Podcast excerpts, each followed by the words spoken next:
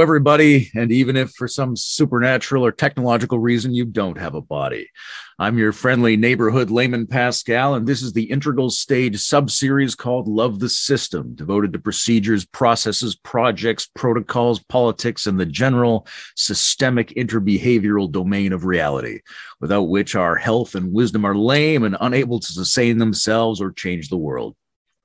Today I'm sitting down with Welf von Hören, who was recommended to me by my pal Jim Rutt. I know Jim has an interest in Welf's potential app, but Jim's also a guy I respect and like a great deal and who's welcome in my bunker when the disruption comes.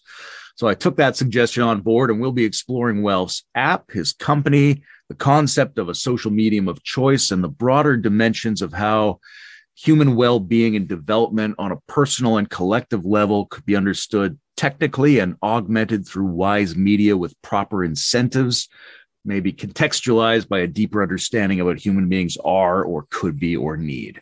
Hi, Welf. Hi, Layman. I'm I'm stoked to be here.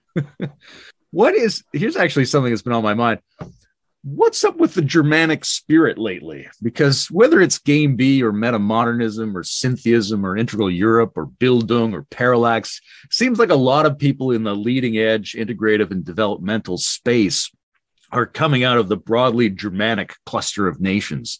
Do you think there's mm. something there that's especially supportive or challenging that's enabling a lot of leading edge compassionate thinking? um, good question. I personally in, in Germany, I feel like there's a lot of complacency um, that for, for those who, who think themselves, for whatever reason, leads to a lot of thinking. and um, that leads to finding uh, the imperative to find the others, uh, which leads to, I guess, more of that stuff coming out. A lot of thoughtful people looking for other thoughtful people. Yes. Okay. a lot of people listening, I'm sure, have no idea what the potential app is. So maybe you could mm-hmm. give a little summary of, of what this piece of architecture is. Yeah, so potential is both a company and an app.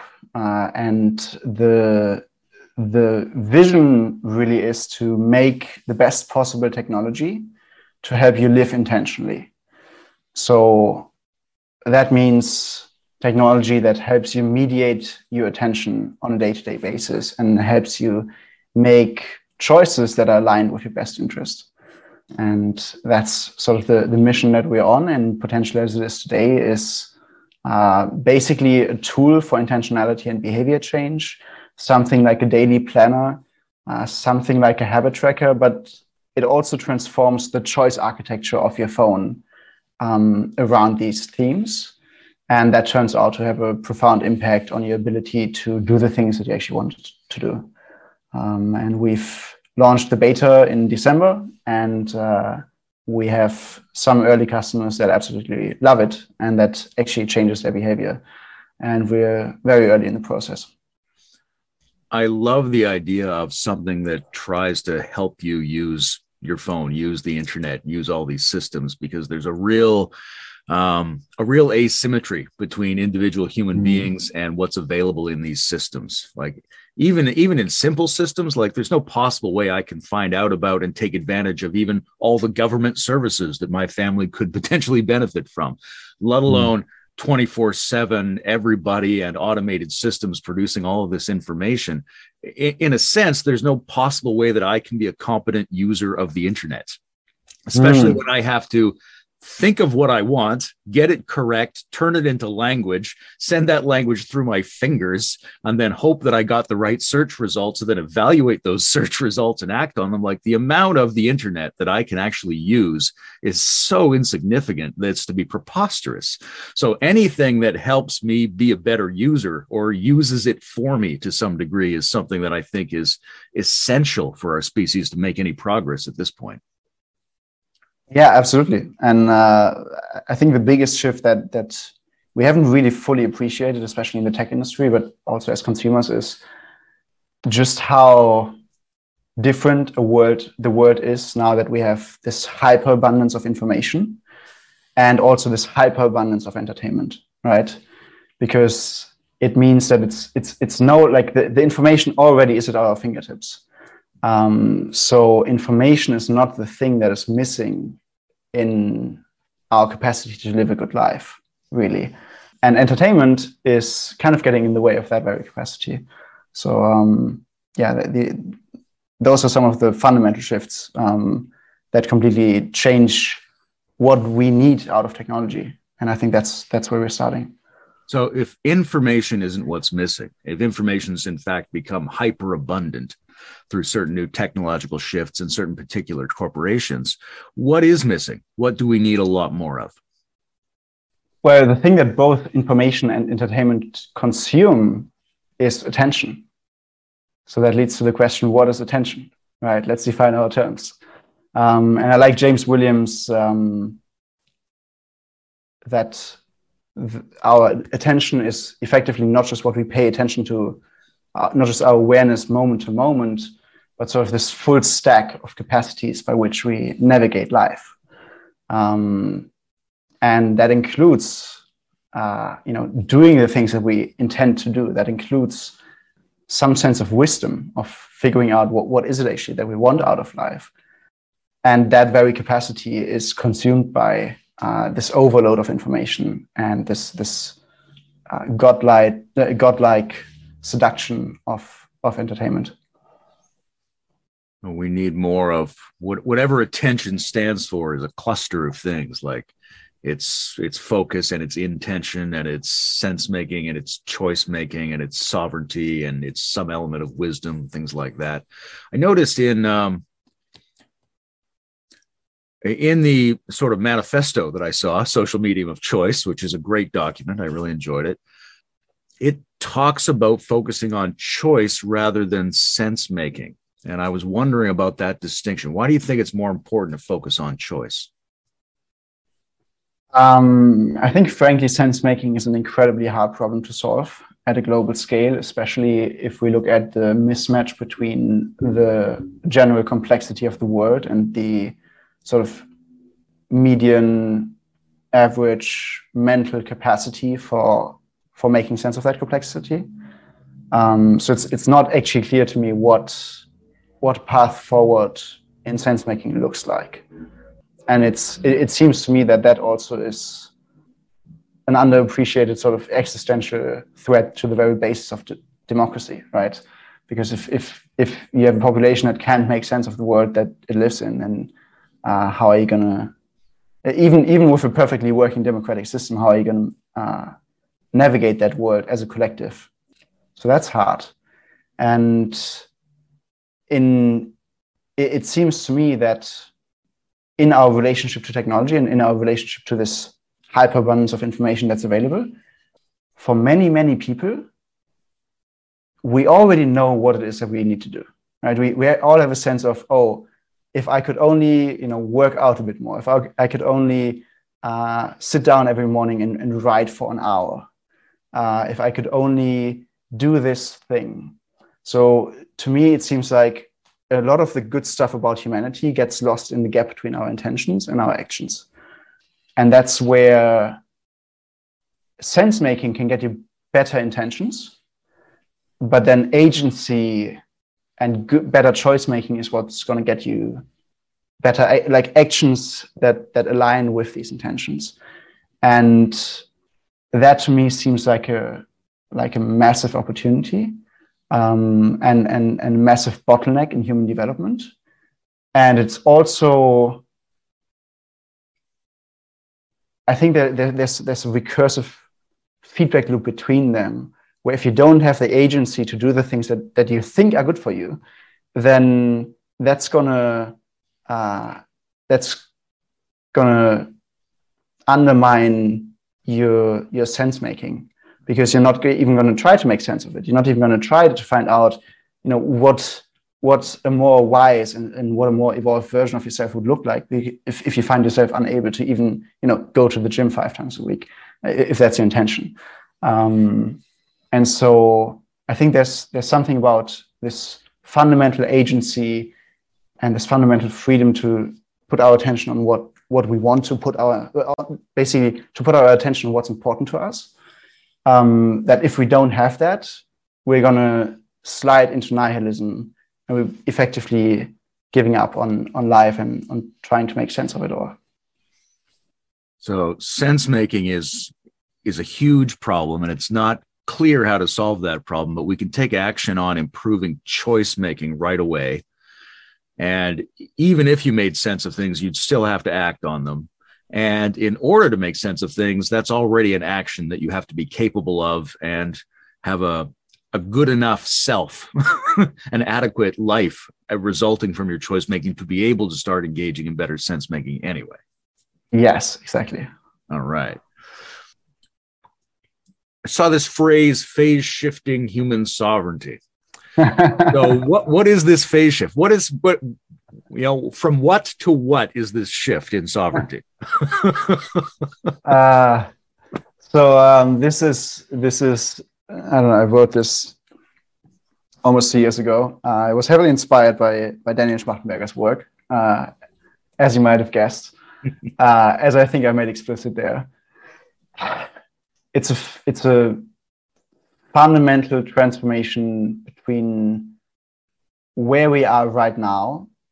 Uh, I think in this context, especially in our relationship to technology, where technology is actively playing the game of, of human attention and human choice making against us and against our best interest, uh, diminishing our capacity to to do the things that are meaningful to us, diminishing our capacity to do the things that would increase our capacity, and away from that into a new relationship with technology where it it becomes a it becomes a positive feedback loop where it increases our day to day attention and focus and intentionality, uh, which is sort of developmentally effective, which helps us do more of the things that turn that, that make us more more capable.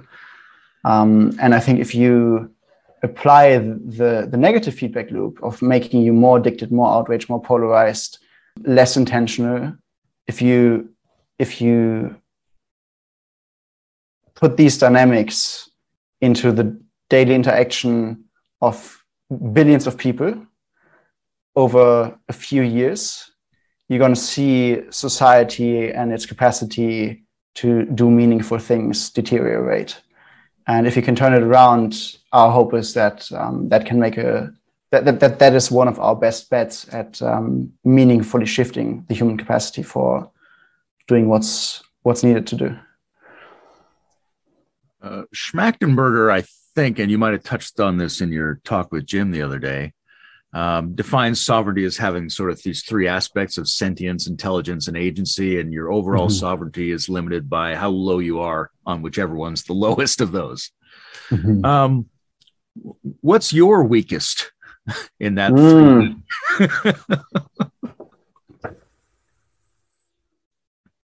yeah, I should I should have a much clearer answer to that than than a deep breath. Hmm. I think it's it's still agency. Both. Ah, really interesting question, and I think it's it's it's really dependent on the environment that I'm in. Uh, so I think my agency is highly dependent on the environment that I'm in. So if I'm in an environment where where I'm connected with you know people that I love and and where I have the the space and the conditions to do the things that are meaningful to me, then uh, I'm fairly high on agency. Uh, but then if I'm if I'm faced with negative emotions and loneliness and, and those sort of things, my agency uh, can can decline quite a bit. And I think, yeah, I think it's fair to say that it's agency, and and I think it's also fair to say that that sort of inadequacy is a is a core has been a core driver of this whole research and of this whole inquiry um, because I've been on the experiencing end of technology playing the game of attention against me. And I've been on the sort of 16 hours of YouTube screen time a day, uh, addiction spirals. And I've I've experienced it viscerally how how technology can you know rob you of of, of freedom and, and, dignity. Or maybe it's just that you're in, in bad conditions and you're vulnerable and then it's it's exploited by it. And it doesn't make you feel safe and it doesn't make you feel free and it doesn't make you feel hopeful and leaves you with a very conflicted uh, sense of yourself at the end of such a spiral. So I'm building potential because I need it uh, as much as anyone else, and uh, I think that's that that points to agency being the lowest one. Yeah, agency is such a. I mean, it's an ancient human problem. You know, there's a. Mm. Some people think of spirituality as just their ability to recognize and affirm higher values but there's mm. also this life of mm. practice and discipline, right? Which is sort of oh, yes. how do you turn your values and insights into actions? How do you close that, you know, intention action gap, right? And then yes, working on this for a long time. There's all kinds of philosophies about building up your willpower and things like that. Yes. Um, in, in addition to all that stuff that we've been doing through history, how do we begin to think about how to augment it with technology now like how do you mm. start to try to solve that the problem of intention with our new tools mm. before we jump into that just just one thing that just occurred to me as you said that is yeah. in this in this community i think it's it's definitely agency i was at the emerge gathering in berlin uh, a few months ago and um, I think I'm I'm going to offer for next year. I'm going to offer them to to host a session uh, titled something like "Get the fucking money," mm. um, because it's like we have a lot of good intentions and we have a lot of wisdom in this community, and there's been you know a lot of wisdom and a lot of good intentions in similar communities in in sort of uh, historic uh, precursors to this uh, community that had a lot of wisdom. Yeah. And where do we see it reflected in the world, right? And so I think that it's it's this shying away from from money, from power, from effectiveness in the real world. And it's this sort of what uh, Hanzi Freinacht calls game denial, right?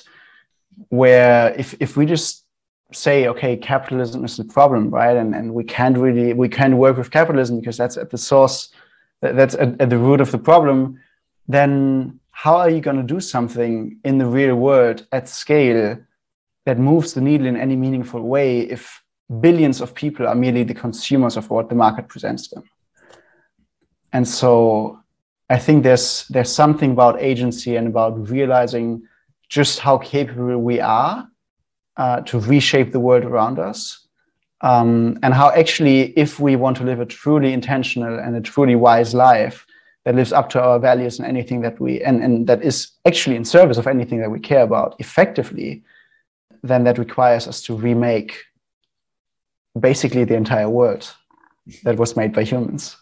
And um, in that context, to me, it feels like there's an imperative to increase our own effectiveness and to increase our own capacity and to to provide conditions to ourselves and to others uh, that are conducive of of advancing of, of advanced development. Because if we don't then whoever has the agency but doesn't have the wisdom mm-hmm. is going to run the show. And in my business in my industry that's you know that's facebook that's tiktok that's uh, the attention economy. And dump profit maximization at the expense of human freedom and dignity. And that's not a good state of, of things. So we need to do something about it. Yeah, I think you're right. There's a real. I used to make this joke that if the Dalai Lama doesn't control death squads, then he's def- mm. by default allowed someone less wise than himself to control death squads, and there he's somewhat responsible for what they do. Then, right? And that is like a general humorous way of looking at this problem of the wisest people don't necessarily have the most agency. Uh, so we've got to do something about that. And the money problem is a huge part of that because that represents the amount of, of share of the society over which you can pattern things. So we do have to, in these communities, um, make each other more powerful and wealthier and more influential or the wisdom that we're all relating to isn't going to have any force in the world and then yeah. we're to some degree responsible for what happens to the world then uh, so it'd be sure be nice if there was an app that helped us get more money uh-huh. well i mean imagine like uh, in in the in the Western world, the average person, you know, works probably eight hours a day, and there's another, let's say, four hours a day that are filled up with entertainment. If if we can replace two of these entertainment hours with meaningful personal development over five years, yeah, that's gonna make a f- huge difference in, in the trajectory of that person's life. Now, if we never learned, if we never had the tools, if we never had the education to how, how to develop ourselves, then that's not going to happen. And if our technology is designed to do the very opposite, and, and if we don't have you know, uh, sufficient tools that help us make these desired behaviors easy to the point that, that they are possible for us, uh, then it's not going to happen. So let's say personal development is, is somewhat upstream of making more money hopefully. Or or at least be, being able to create more value right? And then yeah, hopefully exactly. that's upstream of, of making money without external, externalities. You mentioned uh, hanzi's concept of game denial and there definitely is a you know in our communities a tendency of people to pull back a little bit not want to fully engage in game a competitive activities that they don't like um, so we have to, on the one hand, overcome that and challenge that in ourselves and become better players. But on the other hand, we have to be careful when we do that, that our approach doesn't just duplicate the problematic patterns that we see everywhere in modernity. Right. So, especially when we're setting up companies and setting up apps, how do we do that in a way that doesn't just become part of the problematic system, regardless of what our original intention was? Yeah, that's a huge question. Um, so many, so many dimensions in which to answer that question. I think a fundamental one is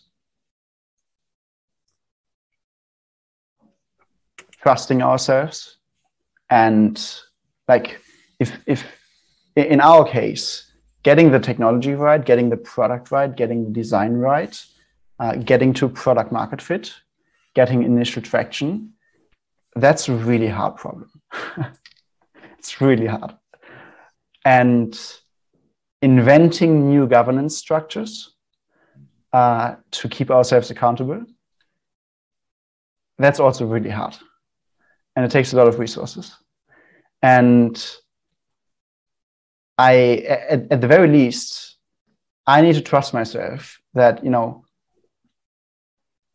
whatever the system that's currently in place, let's say, you know, the race to the bottom, di- race to the bottom dynamics of the attention economy, and whoever's in charge, let's say Mark Zuckerberg, uh, as one of them, whatever that system is, it's it's basically the worst possible, the, the, the worst imaginable set of incentives to be linked to the technology that mediates the attention and behavior of 3 billion people. And so I think if we can design something that is in alignment with our own values uh, and get that to you know moderate success, uh, that's going to be better than whatever that system that, that currently dominates is. But that requires us to be really careful about how we pick our business model, about how we design our value proposition, about how we raise money, if we raise money, how we finance the venture, how we structure decision making power within the company, uh, and then how we long term anticipate dangers around being being hijacked by by, by, by special interests and basically the most fundamental one is uh, i think is the value proposition right? Facebook in my opinion doesn't really doesn't really have a has a have a value proposition. Their mission statement of connecting the world is is basically just a pretense for leveraging the human need for social connection as as the basis for hijacking attention and and getting us addicted to entertainment and and uh, showing more ads and making more ad revenue. Um, that's not a value proposition, right? You don't pay Facebook, so you're not the customer. So getting rid of advertisement as a business model is a pretty good first starting point. Uh, and then assuming that if you create value, people are going to be willing to pay for it um, is another fundamental that I think is important. And if we're going to do anything meaningful, uh, then we need to get really good at creating, at designing products that are a lot more valuable than what's currently out there. Right? If you think about if you're into co-living, for example, and you want to, you know, cr- bring co-living to to a greater audience, then you need to figure out how to do co-living really, really well, and you need to figure out how to make it easy and how to out engineer all the things that make it uh, not attractive to to a large audience. And probably if you want to do that really effectively you're going to have to leverage technology uh, in powerful ways. And then you package that and you offer that to the market and it needs to be better than what's currently out there a lot better. And then people will, if it is people will be willing to pay for it um, and then once you're at that point, once you have product market fit, once you, you see initial traction and growth, uh, then at least that's that's what we're planning to do.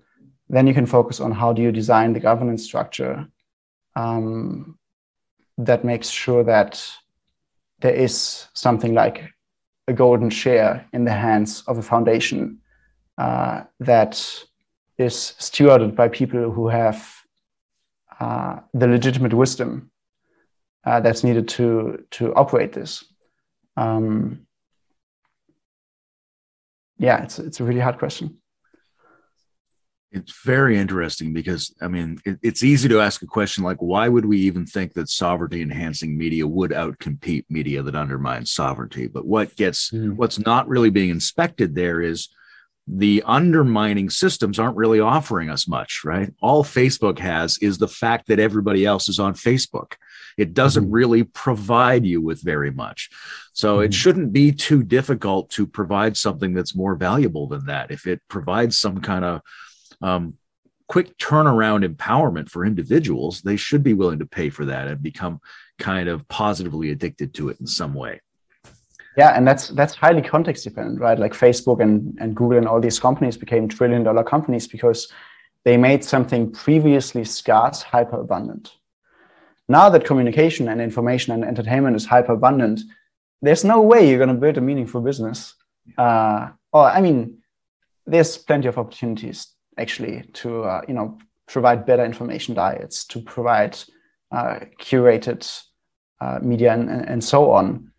Uh, but that's that's for a smaller audience. But there's no way that you're going to create a new trillion dollar industry um, on these sort of value propositions of entertainment and, and communication.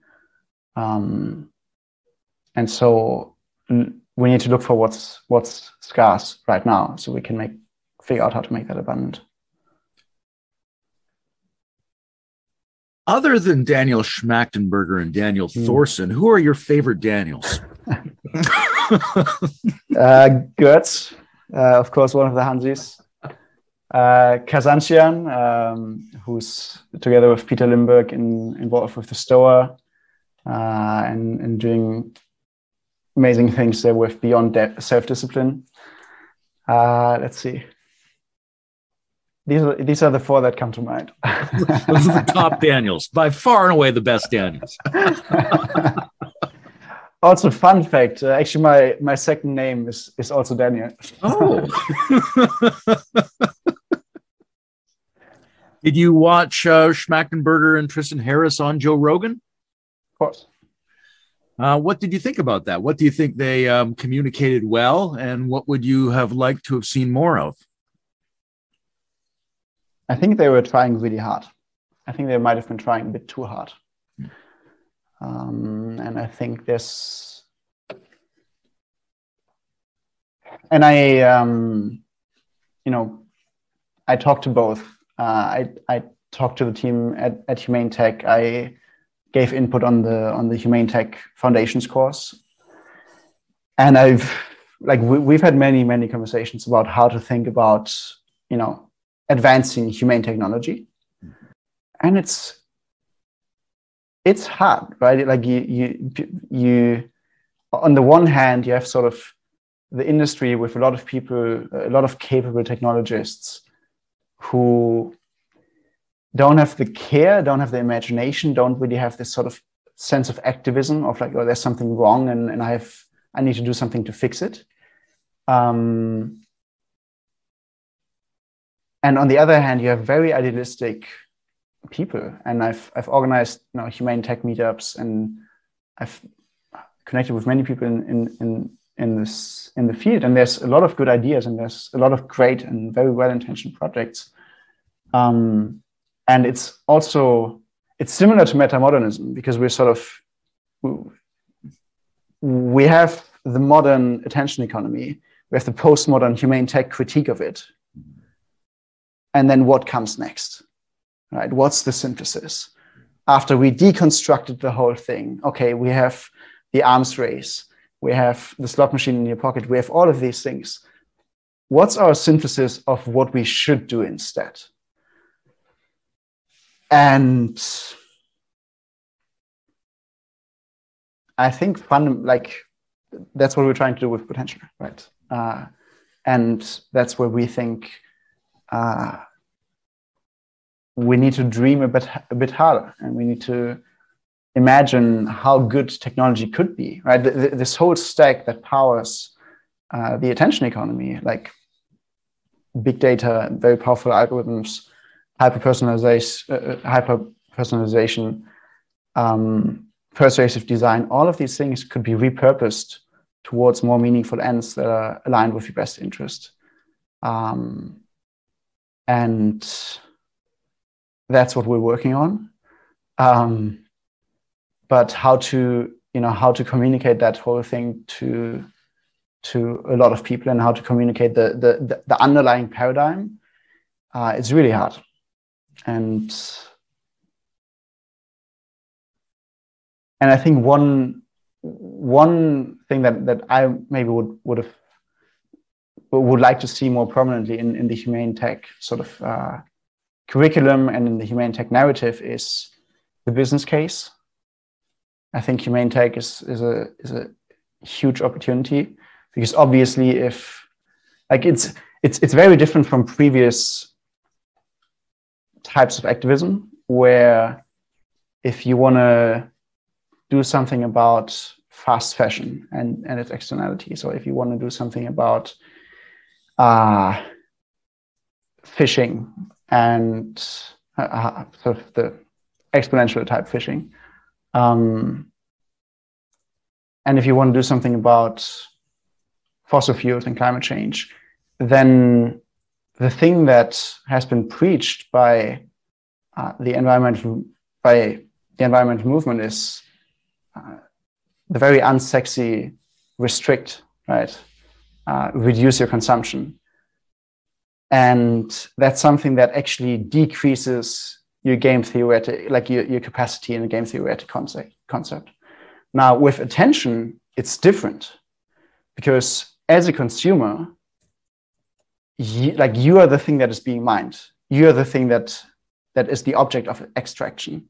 And so you can make a choice to choose something else that will not extract from you but that will regenerate you and that will immediately increase your your ability in a game theoretic concept uh, context.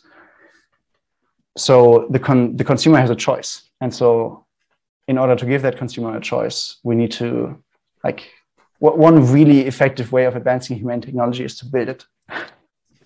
Um, and to tell a story about why building it is a huge opportunity.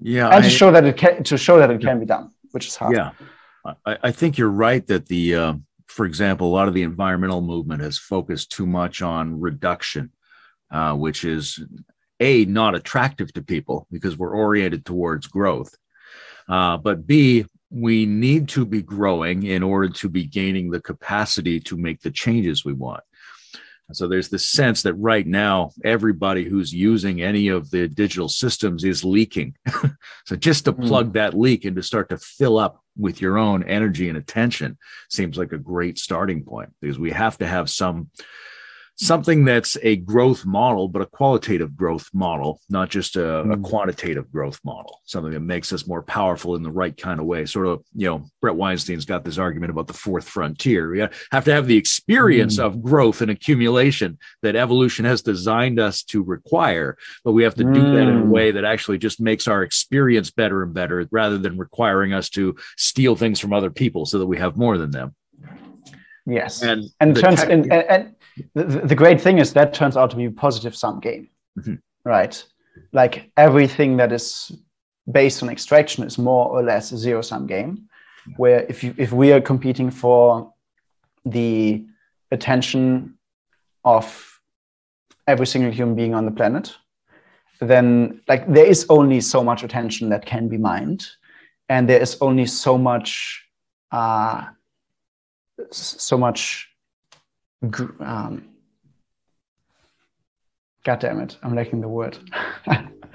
There's only so much ground on which that attention rests, right? There's only so much basis of that attention that once it's undermined enough and once it's extracted enough, you have the complete collapse of that and you have uh, addiction, you have mental health issues, you have polarization, you have all these things, and you see democracy collapse and you see uh, the free world go to pieces, and you're like, God damn it, now China owns my company. Wasn't worth it after all. Um, so it's a it's a it's a zero sum game. But if we play the game of of realizing human potential and and and going to the vastness and the ingenuity, then that's a positive sum game. And there's no there's no ceiling on on how much value we, we can co-create really. The uh, i thought daniel and tristan did a good job of sort of laying out the problem mm-hmm. uh, describing the meta crisis. And they also did a good job of saying here's the design constraints we would require. This is whatever the solution is it has to meet these requirements and we wish a lot more people were aiming at these target conditions. But rogan's response was very often yeah, but do you know what people are actually like?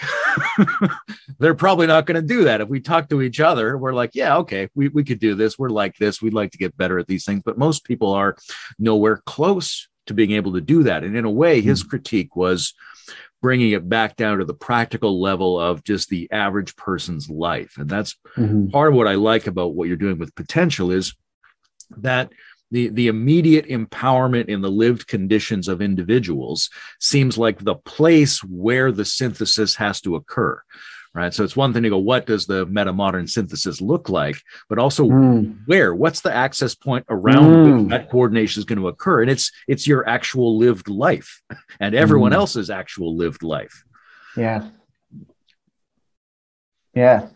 Uh yeah i love that and it's I mean that's part of our strategy, right? Similar to how Tesla first made a roadster to then finance the the limousine, to then finance the SUV, and then finally the sort of more mass market Model Three.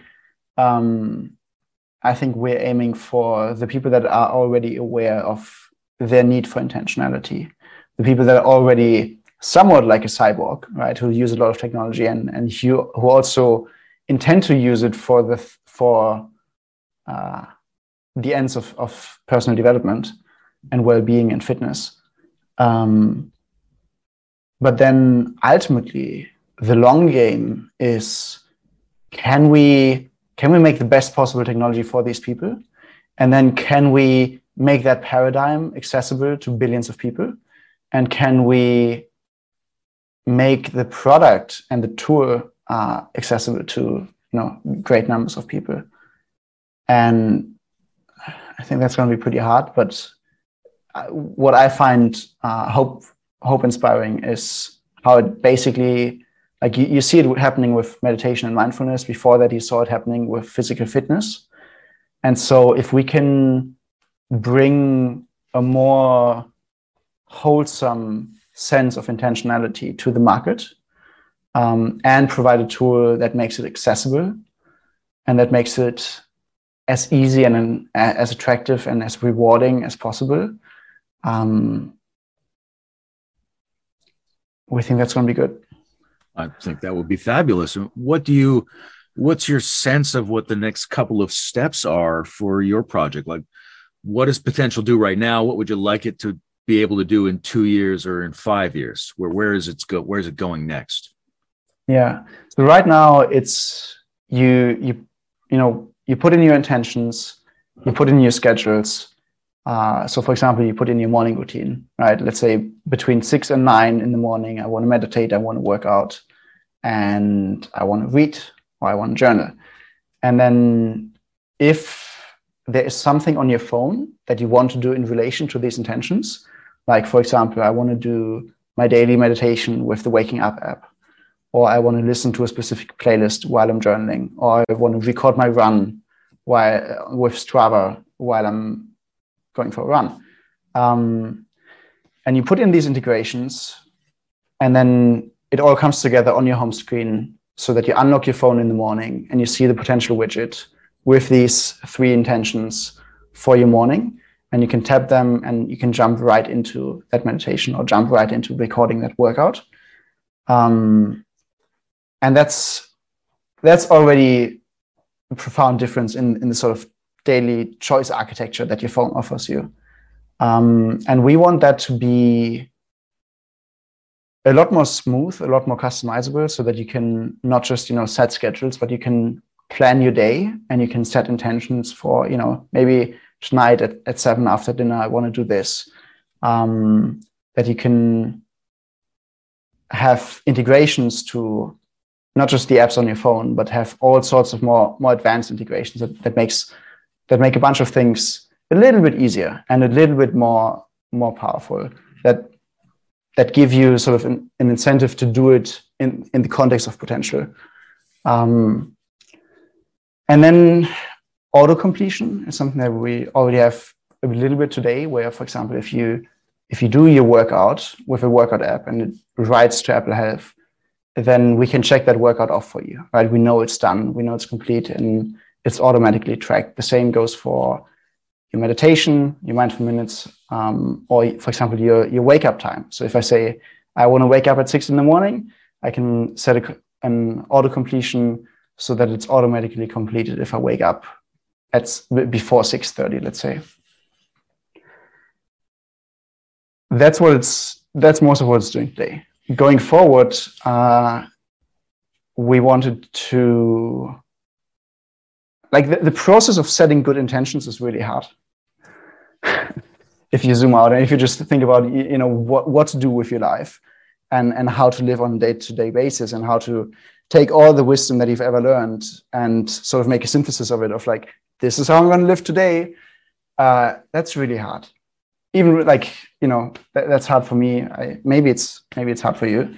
Uh, it's hard for a lot of people, and, and especially if you've never really thought about that, that's really hard. And so, one thing that I'm exploring right now that we'll implement throughout this year is a, a process that helps you uh, based on your aspirations, based on your values, based on the outcomes that you want in your life, what are some of the objectives that you can focus on, let's say over the next three months? And then how do these objectives translate into day to day activity? Um, so that it's not just you're scheduling the things that you're sort of interested in doing right now, but it's it's grounded in in in your objectives and your aspirations in in in in sort of a higher level intentionality. And that that includes things like maybe I want to learn about something. Maybe I want to go through certain processes. So that's something we're looking at. How can we um, take an objective like learning a certain type of meditation and then leverage all sorts of media that's out on the internet, right? There's there's plenty of information available on the internet. Can we take that and turn that into a, into a curriculum for self-education and can we put that in the context of your daily scheduling and choices so that, that it becomes sort of baked into the things that you want to do. Um, and then long term we're hoping to you know use the data that we have available and and build algorithm, algorithms and, and recommendation systems that suggest you the kinds of things that would be more nourishing for you to do than let's say scrolling twitter so let's say you're on your phone you open twitter without thinking about it and we would want to show you you know three choices that we think based on your objectives based on your current state you know how well you've slept how often you've been meditating how present you've been uh, what are the three choices that we can present you with that you will look back on as more time well spent, more wise than scrolling Twitter. And then zooming out a bit more, can we look at the developmental trajectories of, you know, okay, you have these objectives, and there's maybe 10,000 people like you that had similar objectives, that had, you know, similar psychometrics, that had similar uh, life situations. And can we look at what worked for them right? Can we look at oh maybe actually for for this kind of person uh, working out just, just like body weight exercises don't work at all but maybe joining a, a yoga class uh, with a small group really does work so can we accelerate this process of figuring out what works for us and what's actually enjoyable for us um, based on data based on on the people like us so that's sort of, and, and of course, not just on your phone, but across your complete digital environment, basically. Uh, two things I really like in that. One is that moment of pause and choice where a person gets to consider what else they might want to do. Uh, and the second one is this sense of a, a, a more longer range and more interpersonally comparative self awareness that's based in some data about what's actually worked for people. Because one of the problems with intentions is we often don't interrogate what our intentions and values are. And some, right? I make a New Year's resolution. Some of them are very straightforward. I probably should be doing my Wim Hof breathing and eating more broccoli. Okay. And I need to do something to make that easier. But on the other hand, I might have intentions that keep failing because they aren't really what I should be doing. And the, the complexity of my system is undermining them because I have the wrong idealistic notion of what a person should be. So Mm. Knowing from other people who maybe similar to myself who've done things and what was the result of that's the feedback. Like if somebody adopted this diet, I think I should adopt, and they all say, Yeah, it wasn't very useful. I didn't like it, then maybe that's the wrong motivation, the wrong aspiration. Getting that yeah. sense of feedback is really important. and I think that's a huge problem generally in, in the internet right now is we don't have a way of really integrating the responses to things. If Google provides me with some results, I don't really get to say these are the results I wanted or mm-hmm. not. Right? They're not interested in that. That would interfere mm-hmm. with the project they're working on. So, some way for people not just to provide things, but to harness the information about what was working and how satisfied people were with those things, and to be able to share that with each other, that's enormously valuable. Yeah. And that's all of that is sort of the medium of choice part of things, right? And then you then you have the social part of that, where can we give you the tools so that even if you're alone in your studio apartment in Berlin, you still feel a sense of presence of your friends, you still feel connected, and you still feel like you're in a community of practice, right? Can we give you that sense of, let's say, a monastery, let's say, an, an accountability group?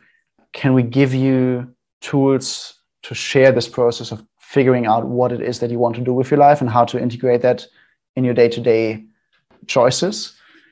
That's uh, we think that's a fundamental human need especially as technology uh, increasingly creeps up on this very very intimate freedom to choose to choose our lives. And obviously as social social animals that that can have a lot of influence on on how we do things the the limit on our own visceral memory i think is a real problem for human beings uh, mm-hmm. we don't have a sense that's an actionable sense of how we operate over longer range patterns Mm-hmm. So any tool that can give us that, like I've, you know, not to be too sexist, but I, I've I've known a lot of women in my life who don't notice that their menstrual cycle has started, mm. right? And so it's not that there's no use to the kind of psychology that might come out of the menstrual cycle, but it would be nice for people to know that they're in a predictable cycle and that the, what they're thinking and feeling is not a surprise. It's like, oh, this is where I am in this cycle, right? And there's so many cycles that I could potentially know about, right? Do I get excited about Zen Buddhism every 214 days? I don't know. There's no way for me to intuitively track that. I need some mm. external system to track me over long ranges of time and be able to bring that information to me so that I have that additional form of mindfulness available to me. Yeah, totally. And it's it's not just cycles, it's also just buckets, right? Yeah. Like we have it's it's almost like you know there, there was something about Sims that was pretty spot on, which is we have certain needs.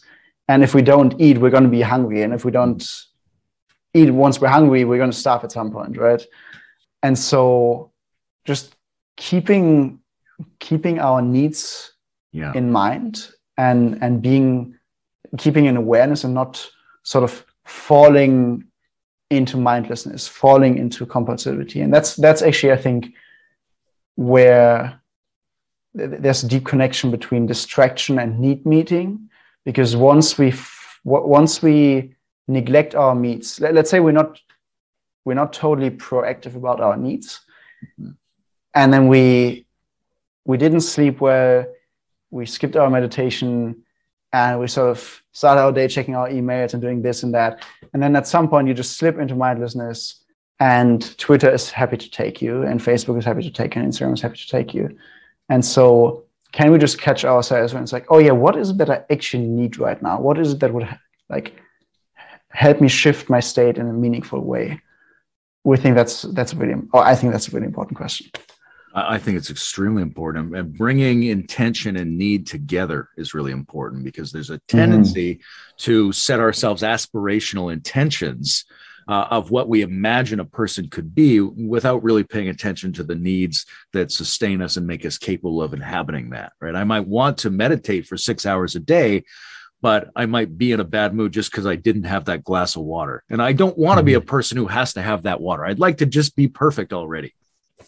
Right. So getting getting our intentions to match and collaborate with our needs is really important because a lot of people have a, a, a reticent feeling towards needs in general, right? They there's something yeah slightly offensive about having needs. Mm. we, have got to get over that and we've got to make sure our intentions are not just to get better, our intentions are also to get our actual needs met and figure out what our actual needs are. Yes. And there's especially something nasty about how unmet needs and also violated values uh, express themselves in our emotions, right? And so every negative emotion is an experience to clarify what's important to us and to clarify what it is that we need in this moment of time. But then if our default response to any negative emotion is to numb ourselves or to distract ourselves with, you know, the, the whatever source of cheap dopamine is most available to us at that moment in time, we're not going to be able to be in touch with that and to meet that need more effectively. Um, and I, uh, Joe Edelman's um, the, the founder of the School for Social Design, previously Human Systems, uh, emotions to values. Uh, journaling has been has been very very life changing for me, and um, that that's one of the ways in which we think about sort of okay if you go to Twitter, maybe you actually want to go to Twitter, maybe you don't. If you don't, is there an emotion that you want to pay attention to? And is there an underlying need that we can help you quickly identify? And suggest the choice that you know is actually possible for you to take right? Because maybe a three hour meditation isn't the right thing but drinking a glass of water and then going for a walk and maybe calling a friend is totally possible. Um, so yeah emotions and uh, are, are a huge uh, part of, of being aware of our needs. Yeah i love that you mentioned negative emotions there because they seem like they play such a key role that's often uninspected in this like uh, it seems to me that a lot of the historical systems that tried to build up the force of human intention and choice making um, really found ways to leverage remorse or things like that, right? The bad mm-hmm. feeling mm-hmm. we get from not having enacted our intention is something we have to be open to. It's sort of like a fire that changes us and gives us some energy. Mm-hmm. Time. So there's one thing like we're going to set up a system where it's easier and smoother for you to get your intentions met, but we also have to figure out how to um, make these negative feelings, which are related to our values, something that we can assimilate and use and, and, be empowered by. Yeah. What else? You know, there's um obviously engagement is the general metric that's mm. being used for digital and social media systems at the moment and it's obviously a flawed metric in the way that GDP is a flawed metric for how well the economy is doing. So what you know what is a better metric than engagement or what's a better way of thinking about engagement that would make it you know w- how do we know what do we look at to tell us whether a system that we've set up is working well how to make a metric without eating the word um, how to design software without causing war and depression. Uh, again, uh, Joe Edelman's work is, is great on that. Um, anyone working on software listening to this, I can highly recommend the the so, the course um, that they offer. It's probably going to be a set of metrics. It's probably going to be a set of time metrics as well. In in our and it's again it goes back to the value proposition, right? If if you have a genuinely meaningful value proposition and if you interview people on you know how do you feel about this product and does it improve your life in a meaningful way? And the answer is uh, no it kind of gets in the way. Like you know like it's it's it's not like facebook doesn't have the metrics available to them to know that their product isn't necessarily uh, helping in in many ways and so that sort of qualitative metric i think is hugely important Another one, another just principle is Am I more capable and effective after using this tool when I stop using the tool or when I stop using the product? So, am I, have I become more calm just by using the product? And, and that's where we think um, time well spent actually is a great metric again, go, going back to Joe Edelman's work, um, because if you look back on it and you experience regret, that's probably a sign that there was a meaning that there was something more meaningful that you could have done. And so, can we optimize for the opposite of regret? Can we optimize for a life well lived? Uh, can we? And then that leads in, into all sorts of interesting questions like how do we define that? Who are we to know? who are we not to know? Who could know? What kind of questions could we ask to figure out? And what's a legitimate definition of that? And, and what kind of carefulness and depth of inquiry do we need if we are to mediate the attention of billions of people? And is are we ever going to approach the point where that's sort of uh, sufficient? Probably not. So you probably also want some sort of educational access to this where you actually increase people's capacity to think about what is a life well lived and, and what does it mean for me and some combination of all these things the thing that stands out to me there about um, regret and time well spent is that it's a different time frame than engagement. Engagement is what's happening mm-hmm. right now, and reflecting on your experience requires some time to have passed. I don't know if you're mm. aware of this thing that went on with the back in the 80s, they did the blind taste test with Coke and Pepsi. Mm-hmm. Right. So that people who were blindfolded and thought they liked Coke would drink the Pepsi and go, Oh, I prefer the Pepsi. But that only happens with one sip right? Turns out those same people, if they drink an entire can, prefer the Coke because it has less sugar and less salt. So depending mm-hmm. on where you get the feedback, you get a different result. In the moment of the movie, I might be like, "Oh, this is a lot of this is a nice action movie," and then later, an hour later, I'm like, "Actually, that movie kind of sucked." So depending on where we take the measurement, we get a different kind of qualitative feedback. yeah, and then the question becomes, uh, I think I don't know, what's your definition of wisdom, if you have one? Yeah, easily, easily, easy. Probably got three or four. I mean, um, I think it's a, it's the ability, it's the fusion of metacognition and ongoing learning is probably what I would say. Mm-hmm. Yes, I would like to offer one that is probably very compatible with that, which is knowing the consequences, the long term consequences of your actions. And so, in order, if we think about advancing human wisdom, right, how, and advancing human, human wisdom in a moment of time when most of us are systematically, powerfully conditioned for immediate gratification, uh, for instant gratification, what would it mean to to widen mm-hmm. our our time span of awareness of our consequences. And one pretty good question is like you know uh, at the end of your life what, what do you want to look back on? Uh, and maybe at some point you can think about you know seven generations from now. But um, I feel like any of the or like most of these reflections, if if they're going deep enough and if they're genuine and and not coming like n- not sort of held back by by conditioning, then that's probably going to include something about service, and it's going to include something about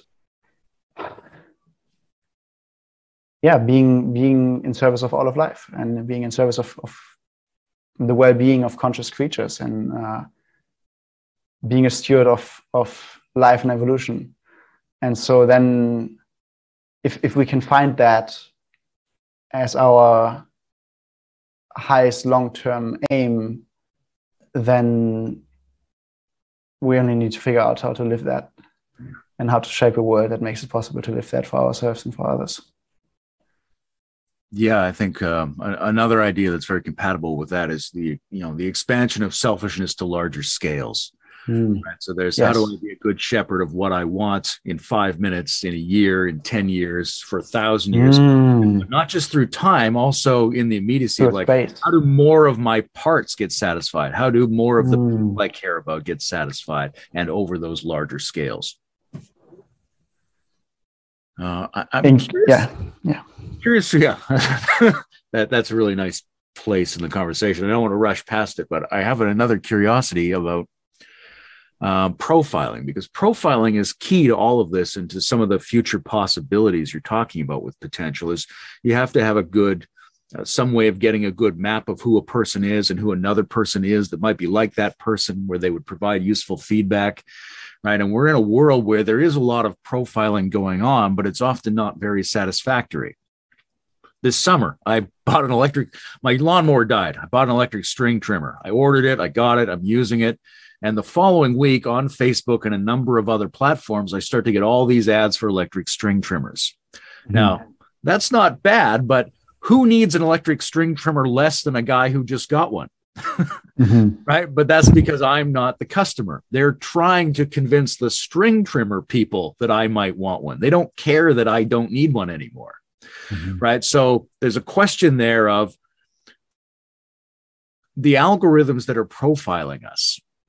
Are they inadequate? Like, do we not have good enough algorithms yet to get a good profile of people? Or are they deliberately being skewed to not profile us as well as they could because they're actually in service of some other incentive?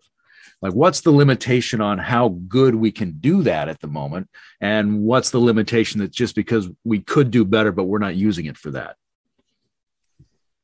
uh, i think it depends on north north star right so if if like if you give an algorithm or a set of algorithms you know one key outcome to maximize yeah. then they're going to become really great at, at maximizing for that outcome and so while the, the, specifics of you know the content that we see might not be that great, if you zoom out, you're like, oh fuck, it's a trillion dollar industry. and it's it's successfully selling attention to to advertisers,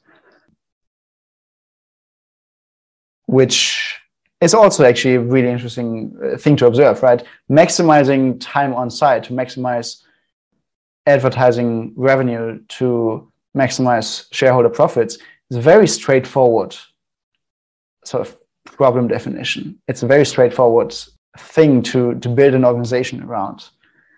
The, the inverse of that, uh, it's, a, it's a bit more complex, right? And so, is it going to be possible to uh, make algorithms that are effective towards a more wholesome set of ends? I don't know. I hope so.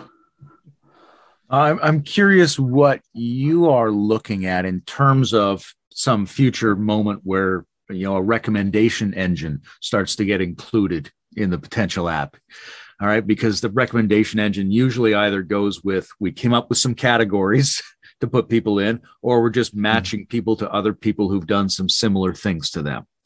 So mm-hmm. you know which of those are you going with or would you go with? What's your general sense of what's the psychometric data that would be useful in order in order to figure out who is like me such that that would be a valuable suggestion that i might want to do what they did yes um, very, very hard questions i mean there's there, there's different layers to the recommendation right one, one thing could just be uh, you know based on based on your aspirations based on your objectives here are the strategies that some others uh, are taking to achieve those same outcomes. Maybe you can learn something from them. Something else could be if we, uh, with the sort of moment to moment redirecting attention. So let's say, uh, again, with this example of you, you open a distracting website that you uh, mindlessly, and we ask you, you know, do you want to do one of these things instead? That's something where we can figure out, okay, this, you know, which of these work and um, then we can look at okay which of these work for what kind of person and there's there's like for, from you know ocean uh, big five to to the sorts of memes that you're interested in to the sort of aspirations that you have to your economic situation to your age. Like there's so many data points that could be relevant to it. Um, that it's basically impossible to predict uh, you know which of these are going to make the difference. But if you if you have high quality data and you if you uh, like I, am I'm, I'm also I'm, I'm, not a machine learning uh, engineer right so if if you but if you hand it to a capable uh, team of people who know what to do with it and if you try to set metrics that don't lead to perverse incentives for the system, uh, we'll see what's what's going to work. Seems like somewhere down the road, um, biometric and neurological data would be important, right? If it turns out that everybody who succeeded with a certain approach had the same blood type or the same gut mm. bacteria, mm. or regardless of the verbal feedback they were able to provide they all had the same fluctuation in the same part of the brain so somewhere mm-hmm. down the road we're going to have to be able to get data that's more than just um, what people say about their experience and what they choose to click on yeah and i think I, that's going to be important because when we were talking about that rogan thing about like you know the lived experience mm-hmm. i think that's an important part because the lived experience is in the body and often our relationship to systems is a little bit too socio-conceptual yeah i think one one thing that uh, that is going to come up over the next five to ten years uh, at a you know mass market scale is um, glucose tracking mm. um, and so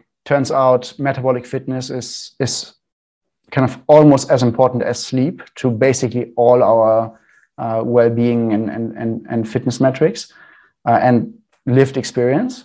So uh, there's there's a couple of companies, especially the most notable ones, Levels, working on this, where if you can make glucose continuous glucose monitoring uh, as unobtrusive, as unobtrusive, as affordable, and as sexy as possible, and if you can hook that up to algorithms and and kind of take that data and then look at what food has been consumed by what kind of people and what's what's been the the metabolic response to it that's hugely interesting.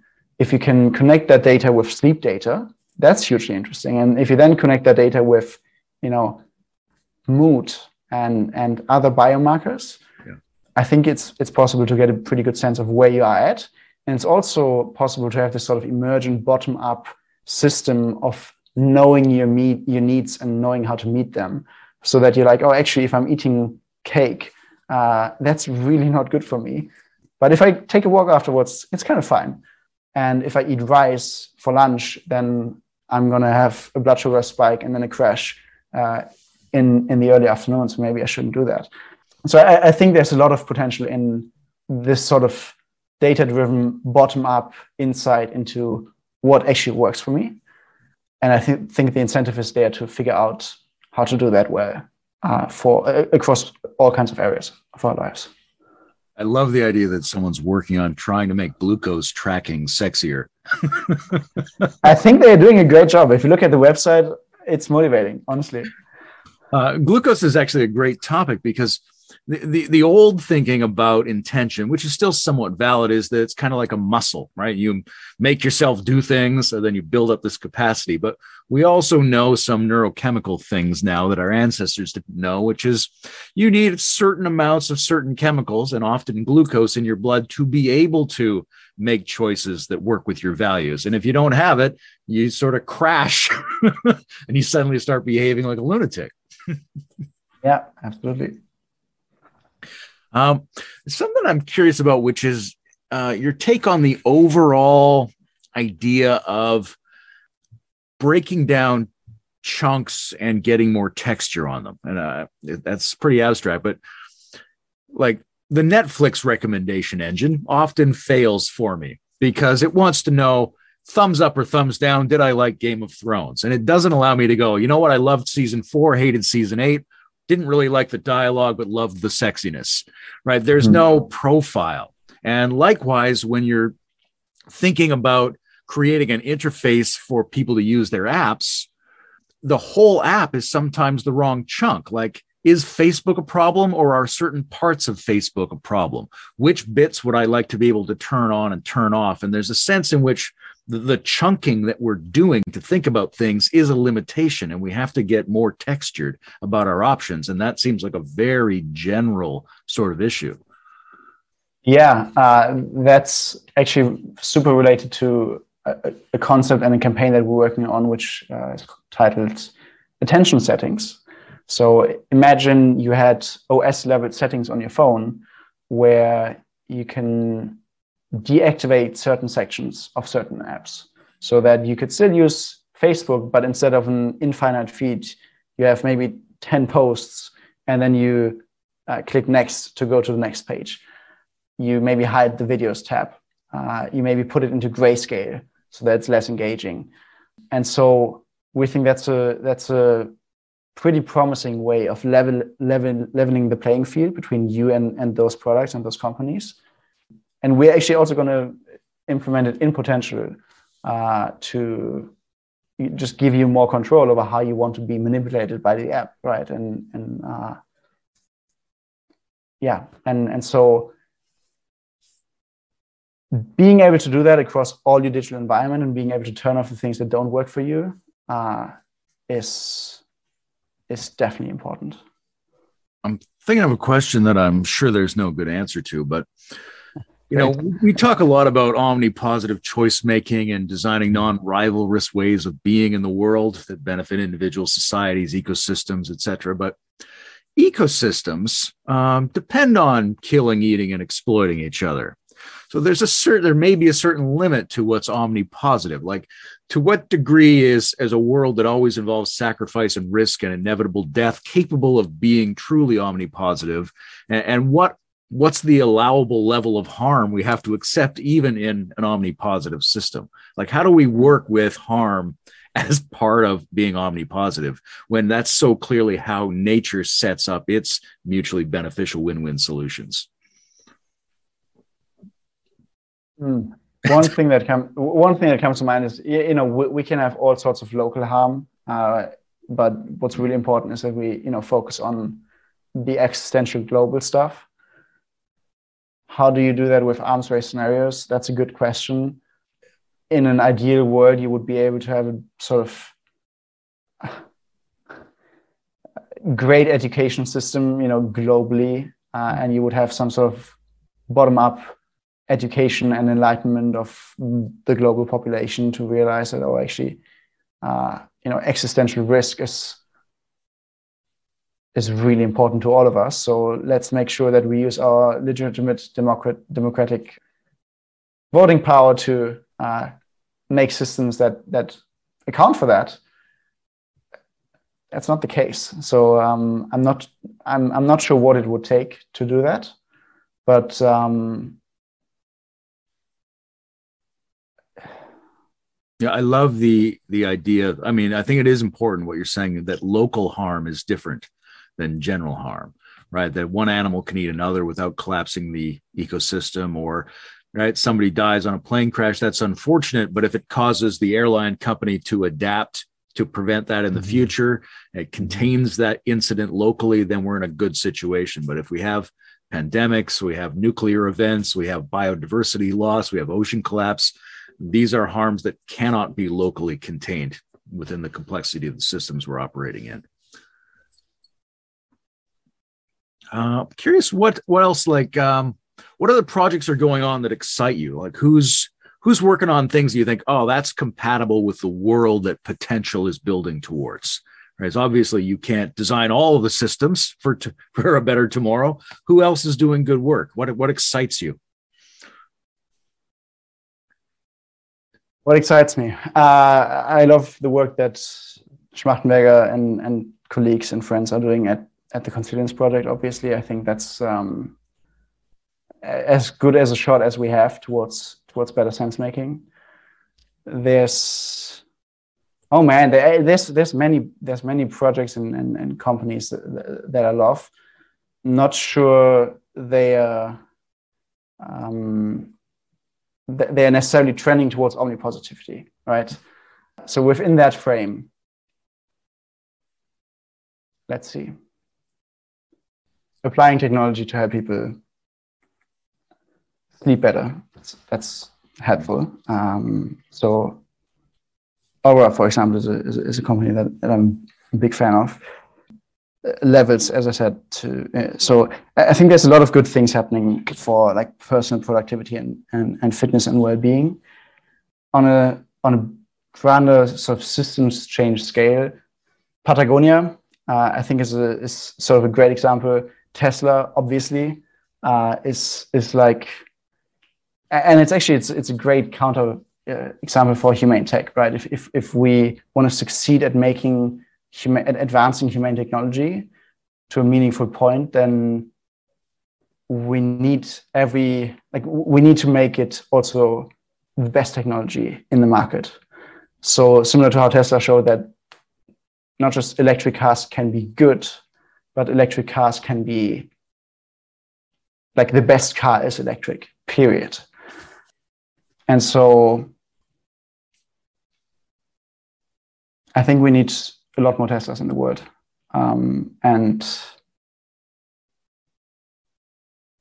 and I think there's a lot of opportunity to to create them. Yeah, I think uh, people focus a lot on Musk's first principles thinking, but I think we need to pay much more attention to this idea that you can maximize a lot of variables in a product.